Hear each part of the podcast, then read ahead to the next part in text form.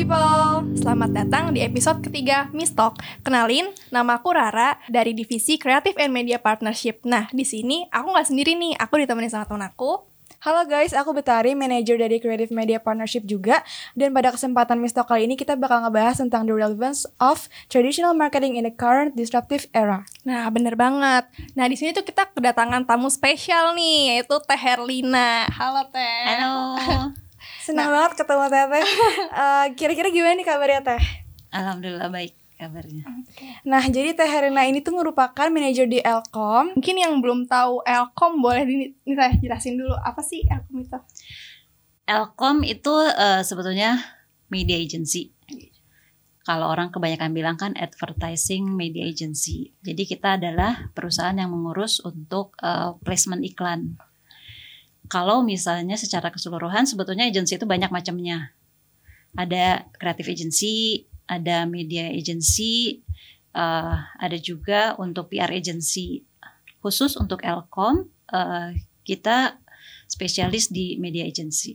Hmm. Oke, jadi kalau Elkom kan spesialis dari media agency nih. Kira-kira kalau misalkan advertising agency maupun media agency itu konsepnya tuh gimana sih Teh? Nah, konsepnya kalau untuk eh, media agency, kalau untuk media agency kita eh, mengenai placement di media.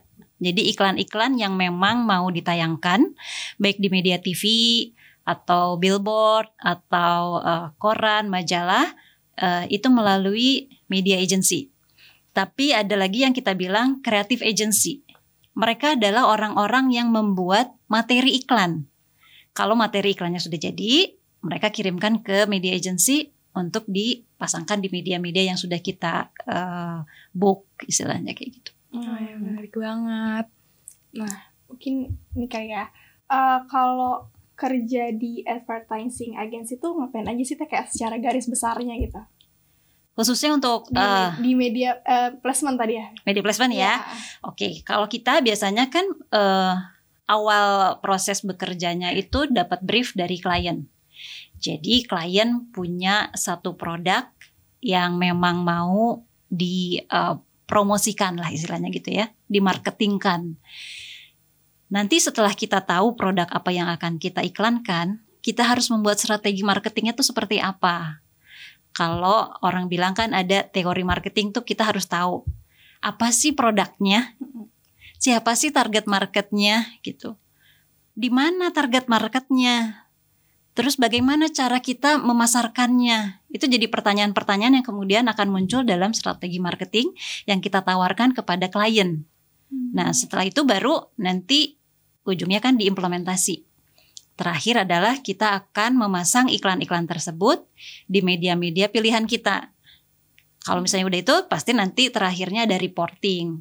Bagaimana placement yang sudah kita lakukan, sesuai plan atau tidak. Itu yang menjadi pertanggungjawaban agensi kepada klien. Hmm. Gitu. Berarti kalau uh, Teteh sendiri tuh di bagian mana tuh Teh? Uh, uh, ya mungkin kayak uh, TV, billboard atau lebih ke sosial media gitu. Untuk Elkom sendiri sebetulnya kita mencakup semua media.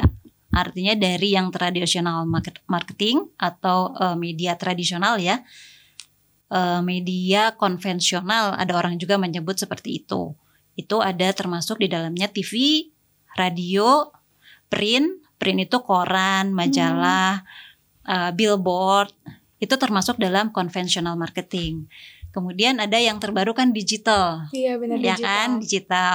Kita juga melakukan pemasangan iklan eh, di media-media digital. Jadi ya semua media yang memang eh, bisa melakukan pemasakan iklan itu kita bisa lakukan. Hmm. Oke, berarti tadi kalau dari yang dijelaskan udah beragam banget nih uh, dan ternyata luas banget juga advertising agency ya Teh. Iya. Terus kira-kira yang selama ini Teteh dalamin mungkin dari Elkom atau dari yang lainnya itu termasuk tipe yang mana ya Teh? Advertising agency-nya. Kalau untuk saya pribadi, kalau Elkom secara keseluruhan semua media kita bisa lakukan. Tapi kalau saya pribadi memang lebih khusus untuk eh, tradisional media. Hmm. Oh ya, traditional media. Mm-mm. Tradisional uh, media tuh kayak tadi aku bilang billboard kayak billboard, Billboard, TV, TV, uh, print, print. radio. Oh radio juga. Mm-mm. Oh oke. Kalau kan kalau targetnya target pasarnya tuh mungkin beda kayak sama perusahaan lainnya. Kalau ini lebih ke B2B gitu ya kan? Iya. Ya. Terus uh, kira-kira ada spesifikasi gak sih buat uh, Elcom ini sendiri? Mungkin kayak perusahaannya dia ngincar perusahaan kayak gimana gitu? Enggak, enggak. Sebetulnya apa saja uh, advertiser yang memang ada kebutuhan untuk beriklan dan memerlukan strategi marketing, uh, kita akan lakukan gitu. Mau dalam uh, perusahaan yang dalam bentuk besar ataupun kecil itu nggak masalah buat kita. Hmm. Oke, okay. kalau mungkin uh, kan kalau di produk placement ya namanya, itu berarti kan yeah. juga uh, apa berarti perusahaan uh, advertising agency lain tuh juga ngelakuin itu kali ya? Iya, yeah, iya. Yeah. Uh, terus mungkin ada yang ngebedain nggak teh strateginya uh, yang dipakai sama Teteh sama perusahaan lain gitu? Saya kayak yang bikin Elkom tuh uh, ada nilai bedanya sendiri gitu loh. Uh, sebetulnya sih kurang lebihnya sih sama ya, hmm. karena kan media pun itu itu juga hmm. uh, yang ditawarkan oleh media. Karena gini, kita tidak bisa come up dengan ide atau kreativitas, tapi itu tidak bisa dieksekusi oleh media tersebut, hmm. ya kan? Jadi harus kita sesuaikan juga. Hmm. Biasanya kita memang merefer dari penawaran TV kira-kira kreativitas apa sih yang bisa dilakukan hmm. uh, dan itu kan pasti penawarannya akan datang ke semua agensi hmm. tapi nanti kita yang akan menyesuaikan apakah ini cocok atau tidak dengan produk yang kita punya gitu hmm. Oke, okay. kalau kalau produk placement di series gitu berarti kayak uh, dari mark, uh, advertising agency itu udah tahu gitu ya apa ceritanya kayak gimana biar nanti dimasukin gitu cerita dari series ya atau enggak? Oh langsung masukin gitu aja. Oke. Okay. Tapi berarti tadi karena kan gini mereka itu biasanya kejar tayang. Iya. Yeah. Kejar tayang. Jadi untuk tayang besok tuh mereka syuting hari ini. Oh. oh Kadang kita nggak tahu sinnya hmm. apa. Paling yang dibatasi gini. Misalnya uh, kalau produknya tisu. Hmm. Kalau produknya tisu ya udah berarti dia harus indoor dong nggak mungkin kalau misalnya produknya tisu tahu-tahu dia injeknya tuh lagi di hutan oh, gitu kan iya, iya. ya hanya hanya batas-batasan besar oh. aja gitu yang yang kita tahu. Tapi berarti ternyata ya uh, kreativitas dari advertising agency itu sebenarnya uh, dibatasin juga ya terus sama TV menyesuaikan sama konten mereka juga ya. Iya iya nggak hmm. bisa nggak bisa semau kita lah gitu. Oke okay, jadi uh, tadi kan Teteh juga ada nih sama Vivo. Tadi kan diceritain satu aja. Terus kira-kira kalian-kalian Teteh selain Vivo bisa Teteh sebutin nggak? Atau eh? apa? Uh, ada ada beberapa kemarin uh, kita handle sempat BRI juga, hmm. uh, terus ada Siloam Hospital, pernah ada juga untuk pegadaian, hmm. ya ada beberapa klien lainnya. Hmm, kalau produk-produk itu nggak ini ya nggak masuk produk placement gitu? Enggak. Oh. Uh, kalau itu lebih ke yang uh, billboard gitu-gitu ya? Radio, oh, radio. ada juga yang digital mereka hmm. hanya support di digital aja. Tapi kalau untuk yang traditional marketing itu yang paling dominan diminati sama klien-klien teteh tuh apa teh? TV. Oh TV ya. Karena sampai sekarang pun TV sebetulnya penetrasinya masih paling besar untuk hmm. untuk cakupan Indonesia ya. Hmm. Karena kan TV tuh cakupannya luas, gratis juga untuk diaksesnya. Hmm. Jadi iya kalau orang mau nonton kapan aja tuh masih bisa gitu.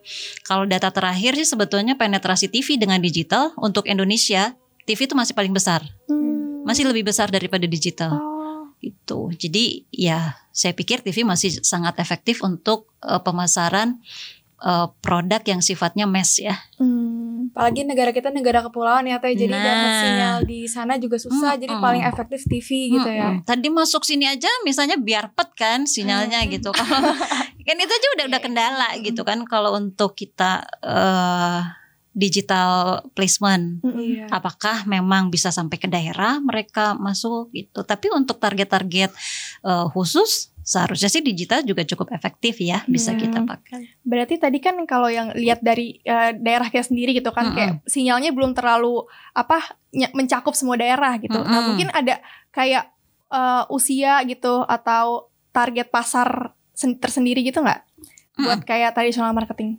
Jadi kan setelah kita mendapatkan brief dari klien tentang produk yang mau kita pasarkan, biasanya kan kita tentukan targetnya siapa sih yang mau kita sasar apakah anak-anak atau orang tua atau uh, pria-pria metropolis gitu kan itu kita harus harus cek Hmm. beda lah mak misalnya media anak-anak dengan media pria-pria metropolis kalau Hmm. misalnya anak-anak ya tentunya kita masuk dengan pemilihan TV-TV dengan genre uh, kids itu pasti udah dapat Iya. tapi kan nggak mungkin kalau pria metropolis kita masukin di program tersebut Iya. apalagi kalau misalnya produknya terbatas jadi bisa kita pakai, kita lihat mungkin mereka lebih lebih banyak mengakses digital, lebih banyak mengakses internet lewat gadget-gadget mereka. Ya sudah mungkin TV tidak menjadi pilihan buat kita gitu. Jadi kita bisa skew untuk kita menggunakan medianya ya udah kita fokus aja di media ini digital saja. Apakah lewat publisher? Publisher itu kita bilang tuh kayak kompas.com atau Yang eh, dicetak gitu. bukan Oh, di digital. oh oke. Digital. Kan kompas.com Oh, tuh iya. Oh, iya, digital iya. terus kayak detik.com gitu. Mungkin orang-orang sekarang pria-pria lebih senang membaca beritanya lebih online. Iya. Gitu. Lebih efektif juga kali ya Teh ya. Soalnya nggak Uh-uh. perlu Iya Oh, nggak perlu buka koran gitu kan duduk. iya. Itu kan biasanya bapak-bapak ya pagi-pagi buka koran minum kopi gitu. Ya kayak gitu. Mungkin kalau kayak eh, tadi aku bilang kayak tradisional itu mungkin mencak apa target pasarnya itu kayak umur-umur eh, di atas gitu. Saya kayak tadi ada bapak-bapak yang udah tua nggak bisa main handphone jadinya Nah, Itu iya, kayak gitu bisa, ya? Bisa, bisa. Oh. Ha-ha. Kebanyakan sih seperti eh, ibu-ibu rumah tangga yang memang usianya juga mungkin di atas 40 tahun. Eh, Mereka lebih suka kan siang eh, di rumah capek kerja malam tinggal tiduran nonton nyalain TV. Iya. Udah nemenin me time-nya dia iya.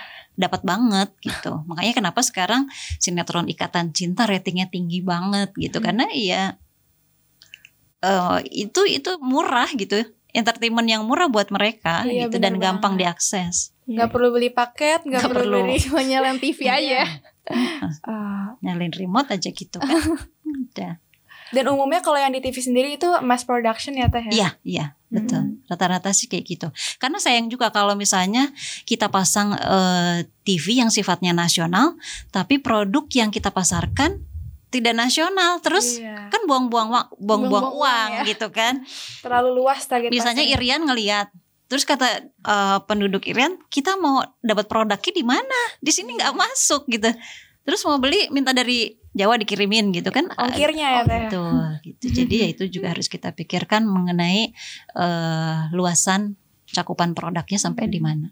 Oke, tadi kan udah disebutin nih sama eh, Vivo gitu kan, Sa- apa eh, kerja sama sama Vivo. Terus mungkin ada nggak sih teh project lain yang menarik gitu ya, yang bikin apa waktu ngerjainnya tuh eh, seneng gitu, kayak project yang paling seru gitu menurut Iya. teteh. Ah, pernah. Jadi waktu itu kita launching Vivo V Series. Eh, kita eh, blok beberapa TV. Jadi di jam tertentu semua TV menayangkan eh, Vivo. program tersebut. Hmm. Jadi kita live, live dari eh, kita pernah di Borobudur waktu itu. Di Borobudur. Borobudur, Candi. Ah, ah, Candi Borobudur. Oh, Eh, itu cukup eh, gaungnya cukup eh, besar dan semua orang tahu tentang program itu. Terakhir sih kita juga bikin untuk Vivo dan kita blok beberapa eh, TV untuk menayangkan program tersebut secara bersamaan. Kita acaranya di Purwakarta ada air mancur eh, saya lupa namanya apa. Nah, di situ. Oh. Jadi karena kan me- mengkoordinasikan beberapa TV untuk eh, tayang secara bersamaan juga bukan hal yang mudah gitu. Hmm. Nah itu sendiri koordinasinya gimana tuh Teh untuk uh, menyatukan semua tayangan TV dalam satu waktu itu? Eh, Iya harus meeting aja terus. Meeting terus berarti ya. Itu programnya tuh bentuknya kayak iklan gitu atau apa? Konser atau Nggak, apa? konser biasanya Oh, karena kan konser. pasti kita juga pengen eh, nge-grab penonton untuk stay nonton Mm-mm. acara kita kan kalau isinya cuman iklan ya penonton juga pasti bosan harus ada Mm. entertainmentnya lah di dalamnya Hmm, itu yang ngurusin eh, teteh sama tim juga. ininya. iya iya dan kita kan kerja sama sama TV juga Hmm, sama klien juga gitu Oh, talent kan biasanya memang udah dari jadi disediain eh, gitu ya. ah, dari Oh. Oke. Eh, jadi kan tadi udah banyak nih klien-klien Teteh yang Teteh sebutin mungkin dari Vivo, dari eh, tadi Pegadaian ya Teh, terus Bank Mm-mm. juga. Nah, itu tuh aku pengen tahu banget nih eh, eksekusi mungkin eh, prosesnya dari awal sampai akhir untuk finally deal itu gimana Teh? Kalau deal, misalnya gini, kalau untuk yang kapasitasnya besar, biasanya kan kita kontrak. Jadi kalau beberapa agensi pasti akan seperti itu prosesnya. Uh, mereka melakukan pitching, terus memilih agensi, dan kita sepakat misalnya uh, setahun, dua tahun, tiga tahun akan kerjasama dengan kita hmm. gitu. Nah setelah itu kalau misalnya untuk yang uh, by project juga ada. Jadi misalnya gini, cuman by project aja ya, sebulan saya mau pasang iklan bisa, hmm. apa-apa. Jadi ada yang sifatnya memang long term, ada yang sifatnya memang hanya by project saja gitu. Okay. Biasanya long term long term itu ada produk-produk tertentu gitu nggak teh? Biasanya sih produk-produk yang besar ya, oh, dengan iya. budget yang cukup besar. Hmm. Gitu. Kan tadi udah sebutin nih uh, apa kita juga udah bisa dibilang ya mostly itu digital kan walaupun -hmm. tadi uh, Teteh juga sebutin di Indonesia ini TV tuh masih tinggi gitu -hmm. kan nah mungkin ada nggak sih uh, tantangan-tantangan dari advertising uh, advertising agency sendiri tuh terkait tradisional marketing gitu? Sebetulnya kalau tantangan saya lihat kalau TV sih uh, dengan pasar Indonesia ya hmm. masih ter, belum terlalu bermasalah hmm. karena ya itu saya bilang kelebihannya masih cukup banyak dan peminatnya pun masih cukup banyak hmm. terlihat dari data yang mm, dikeluarkan oleh Nielsen juga penetrasi TV cuma masih lebih besar daripada digital. Tapi ada beberapa media tradisional lain yang memang ada kendala. Misalnya untuk print. Kenapa print sekarang kelihatan berkurang kan? Ada beberapa hmm, majalah betul. yang hilang, hmm. ada koran juga yang hilang gitu. Uh, karena kan mereka punya kelemahannya adalah dia harus dibeli. Kalau orang mau baca koran, artinya dia harus beli koran. Hmm. Nah itu juga kan uh, ada satu kekurangannya uh, si print ini. Kemudian dari sisi uh, produsennya, yang membuat korannya, biaya untuk membuat uh, koran juga semakin lama semakin tinggi. Biaya kertas juga semakin mahal. Hmm. Sehingga itu ada ada kendala dari kedua belah pihak antara si produsennya dan yang konsumsinya juga gitu. Hmm. Sehingga perlahan hilang tapi tidak hilang benar-benar hilang. Secara format mereka akhirnya cukup pintar, mereka mengalihkan ke bentuk digital. Makanya kenapa sekarang uh, ada beberapa majalah misalnya Femina. Hmm. Femina dulu kan dia punya majalahnya. Hmm. Gadis baca dong, hmm. Gadis zaman hmm. dulu. Tapi terus sekarang kan ada ada format online-nya. Iya benar gitu. Iya. Jadi mm, mereka tetap ngegrab pembacanya yang loyal untuk tetap mengikuti tapi dalam format yang lain. Hmm. Iya, sekarang juga ada sosmednya mungkin kayak gadis tadi hmm. udah iya. lumayan banyak. Kayak di sampul mungkin.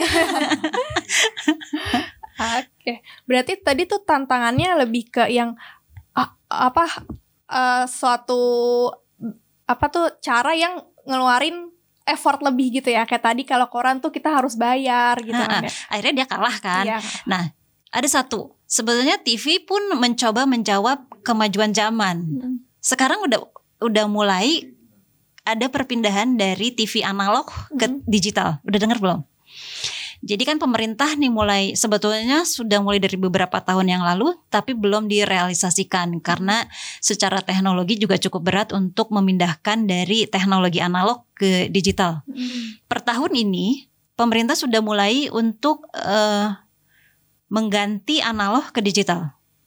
Hmm. Per Oktober kalau nggak salah pemerintah harus me, jadi gini kalau ada TV yang sudah memang dia TV-nya adalah TV digital dia oke okay, bisa langsung menerima siaran. Hmm. Tapi untuk beberapa TV analog yang memakai antena oh, iya. atau TV tabung, oh, zaman dulu banyak uh, ya kan, iya. itu nggak bisa terima siaran TV uh, eh, digital, hmm. sehingga dia harus menambah STB. STB untuk menam, untuk dapat menangkap siaran digital. Ini juga sebetulnya uh, menjawab bagaimana TV bisa uh, bisa mengikuti perkembangan hmm. digitalisasi sekarang ya. Hmm yang saya tahu katanya kemudian nanti akan ada lebih interaktif lah. Kalau sekarang kan sebetulnya satu arah. Hmm, TV kan iya. kita cuma nonton aja. Iya benar. Nggak ada respon. Beda dengan digital. Salah satu kelebihan digital adalah karena uh, dua arah. Bisa ngobrol, hmm, ya kan? Iya, iya. Nah, itu uh, ke depannya katanya sih gitu dengan TV digital ini uh, kemungkinan-kemungkinan itu tuh akan ada. Hmm. Tapi ya kita lihat ya. Iya. Kalau saya lihat sih sekarang memang sudah banyak, semakin banyak TV. Hmm. Kalau untuk digital, kalau TV-nya di rumah sudah TV digital, coba buka, itu banyak banyak TV-nya tuh macam-macam, nggak cuma RCTI, SCTV, IVM. Keluar-keluar juga ya. Justru makin Ada banyak ada ya, TV yang aneh-aneh gitu. Ada yang khusus Badar TV. Badar Hmm, TV itu iya. eh, TV yang isinya dakwah semua Oh, gitu. iya, Nah, iya, iya. Ada TV lagi misalnya pokoknya banyak banyak macamnya lah. Dan Lebih itu spesifik juga ya Teh ya Hmm. itu menjadi pilihan dan isinya juga lebih ya lebih fokus ya. Mm-mm. Mungkin ada yang hobi, ada yang lebih ke eh, entertainment, Hmm. ada yang lebih ke mungkin adventure gitu. Iya. Sebetulnya kan semakin banyak pilihan sih ke depannya. Oke, jadi em, mungkin dari yang tadi Tete udah ceritain, ternyata tuh traditional marketing kan masih cukup relevan, tapi mungkin eh, masih banyak juga nih orang yang nggak ngerasa relatable dengan eh, kerelevanan dari traditional marketing sendiri. Eh, mungkin ada nggak sih teh advantage atau kelebihan yang dimiliki oleh traditional marketing dan nggak didapetin di eh, digital marketing sekarang ini? Eh, kalau menurut saya sebetulnya kan tergantung dari kalau kita lihat dari sisi marketing ya, Hmm. tergantung siapa yang melihat eh, iklan kita. Kalau misalnya iklan kita kita pasang benar-benar digital, saya pikir juga belum tentu itu eh, akan akan eh, dapat si target konsumennya, Mm-mm. ya kan? Iya. Jadi menurut saya masing-masing semua punya kelebihan masing-masing gitu. Media ini, media digital punya kelebihannya sendiri. TV sebagai media konvensional juga punya kelebihannya sendiri gitu. Tapi kalau misalnya kita lihat sekarang, kan TV juga sudah mulai muncul ada streaming. Oh, Ya kan? iya. Ada beberapa channel juga yang dia memunculkan program-program TV. Artinya kan masih bisa diakses. Iya benar. Bahkan ada beberapa TV yang sebelumnya dia open. Ada YouTube boleh ngangkat semua program TV. Oh iya, aku lihat. Ya kan? Iya, iya, suka lihat. Karena itu memang jadi pilihan salah satu digital juga yang memudahkan karena bisa diakses kapan saja. Hmm. Hari ini kita nggak sempat nonton series atau sinetron A karena ada meeting. Mm-mm. Besok kita masih bisa akses dong di digital karena diangkat gitu. Tapi ini kan TV melihat oh nggak bisa kayak gini dong gitu. Hmm. Rugi ini dong. ya. rugi dong gitu kan. Ya pinter akhirnya dibatasi. YouTube juga tidak boleh sembarangan mengangkat konten tersebut gitu. Iya. Akhirnya dia bikin channel sendiri, dia bikin eh, streaming sendiri gitu. Biar lebih eksklusif ya. lebih eksklusif. Tapi tetap kan sebetulnya konten TV-nya yang dilihat. Iya. Dan iklan kami juga ketika kita pasang di TV tetap tayang juga di digital Iya. gitu. Oke. Sebenarnya tadi tuh eh, pertanyaan penutup kita ya. Nggak kerasa ya kita udah Bener kalau kita sum up tadi kita udah bahas tentang apa sih tuh um, uh, apa advertising agency, terus tipe-tipenya, advantage-nya, tantangan-tantangannya juga dan masih banyak lagi yang tadi kita bahas. Terus ternyata eh, kalau sebelumnya kita mikir nih, eh, kalau misalnya traditional marketing itu udah nggak relevan lagi di. Indonesia, ternyata tuh masih Masih, masih, sangat, ah, relevan masih ya sangat Ah, relevan. buat masyarakat Indonesia ini ya. Iya. Oke. Oke, makasih banget nih Teh Herlina udah sempetin datang Iya, ke podcast kita. loh. Senang sharing Oke, kayak gini. iya. Mudah-mudahan bermanfaat ya. Iya tentu bermanfaat banget. Iya. Apalagi buat teman-teman yang mau cari kerja Oh, kan iya. ada juga oh berarti ada dunia kerja seperti ini. Iya. gitu. Oh, banyak tuh yang mau advertising. Menarik, menarik. Oke. Oke, gitu aja nih buat yang teman-teman di rumah yang lagi nonton. Makasih banget udah nonton sampai ke menit ini. Eh, kalau buat teman-teman yang ma- mau tahu lebih banyak mengenai insight-insight marketing, jangan lupa cek eh, sosial media kita di @miss_febui. Mungkin ada di atas atau di Iya, bawah sini nanti ya. Oke, segitu aja. Ketemu lagi kita di Miss Talk yang next Miss Talk. Oke, Yeay. mungkin kita ini dulu kali ya. Tagline dulu ya, Tagline dulu kali ya. rame. Nanti kalau aku bilang eh, Miss, jawabnya optimis sambil kayak Optimis gini. sambil gini. Oke. Gini? Iya. oke. Wait, wait. Miss optimis. Thank you. Thank you.